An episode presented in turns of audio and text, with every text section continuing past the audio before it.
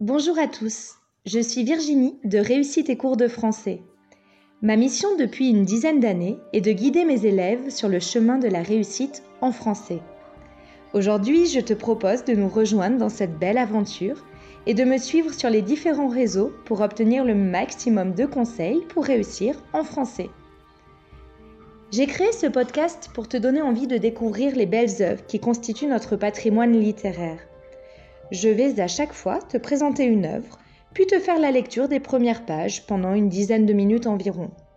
À toi ensuite de choisir si tu as envie de poursuivre ou non la lecture.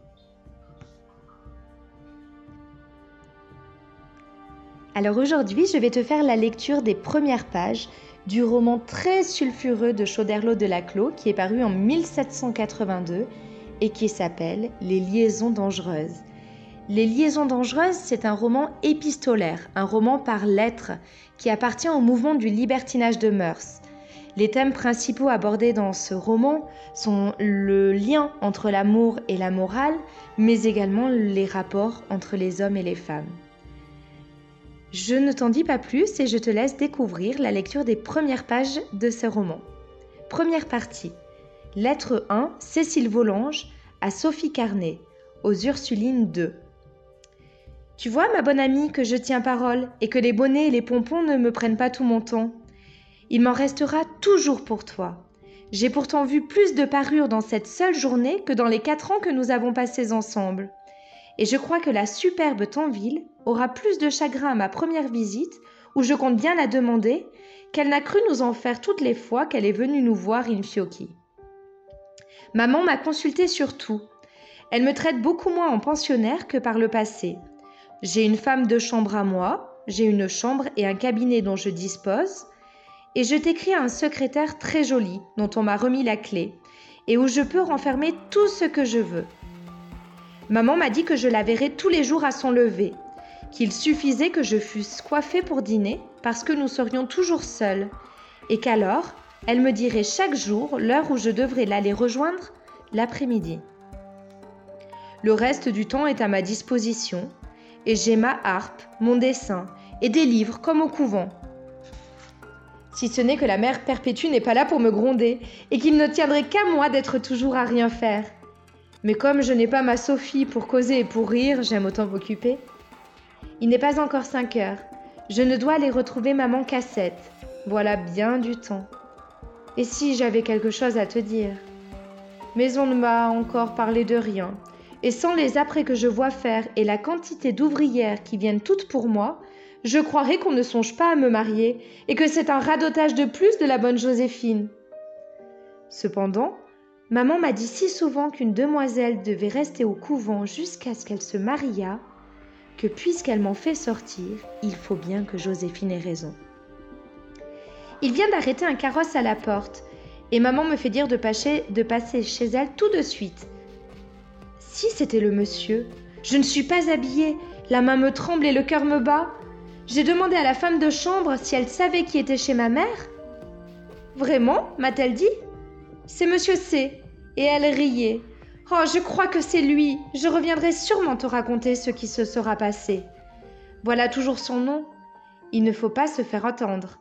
Adieu, jusqu'à un petit moment. Comme tu vas te moquer de la pauvre Cécile. Oh, j'étais bien honteuse. Mais tu y aurais, tu, y aurais été attrapée, attrapée comme moi. En entrant chez maman, j'ai vu un monsieur en noir, debout auprès d'elle.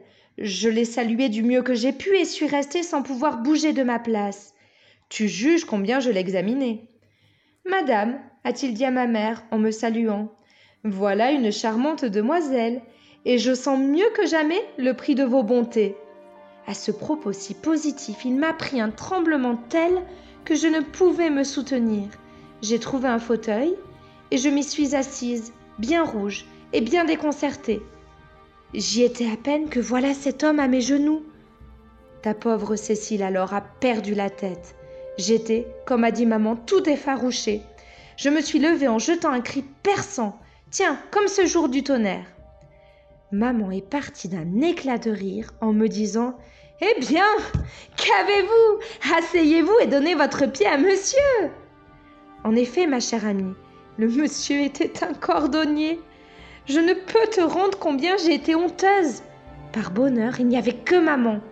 Je crois que quand je serai mariée, je ne me servirai plus de ce cordonnier-là.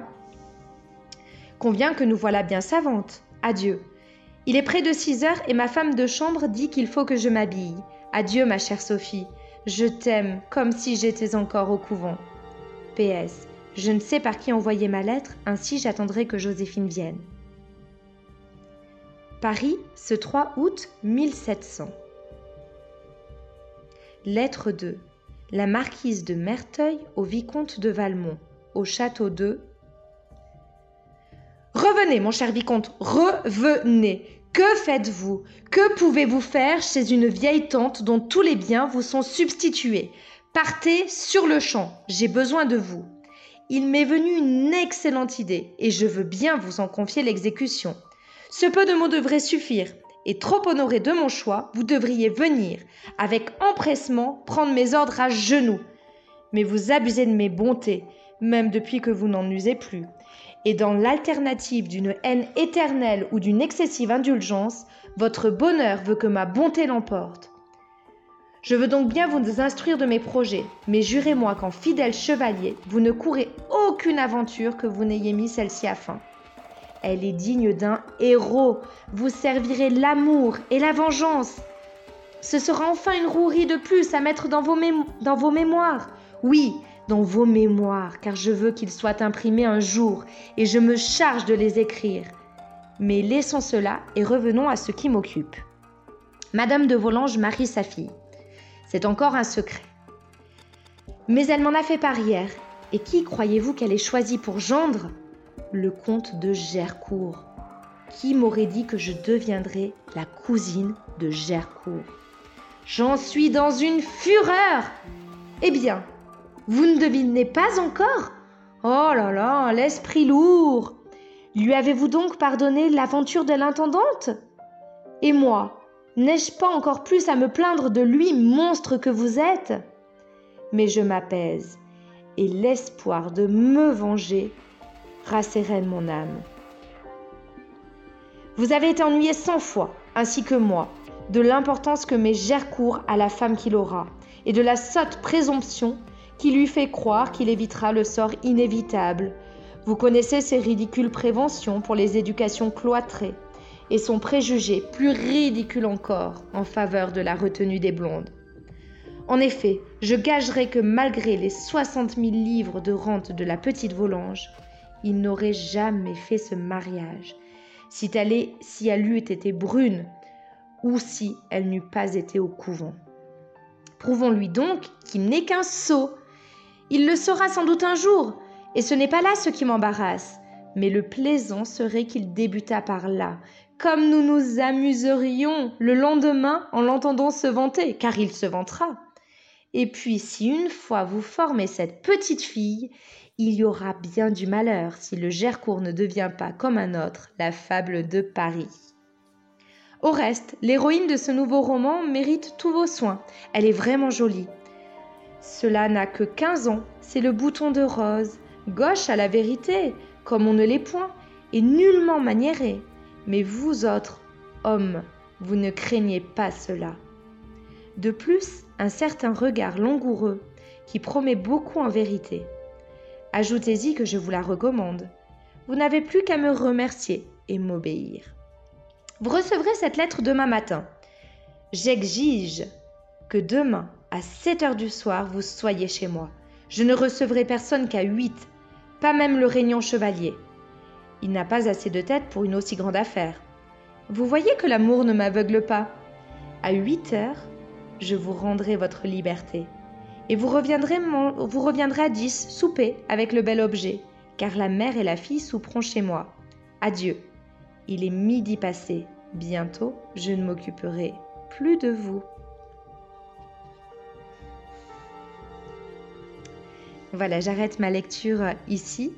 Euh, j'espère vraiment vous avoir donné envie euh, de lire la suite et de découvrir euh, si le vicomte de Valmont va arriver, va vouloir séduire Cécile Volange, comme le lui suggère la marquise de Merteuil.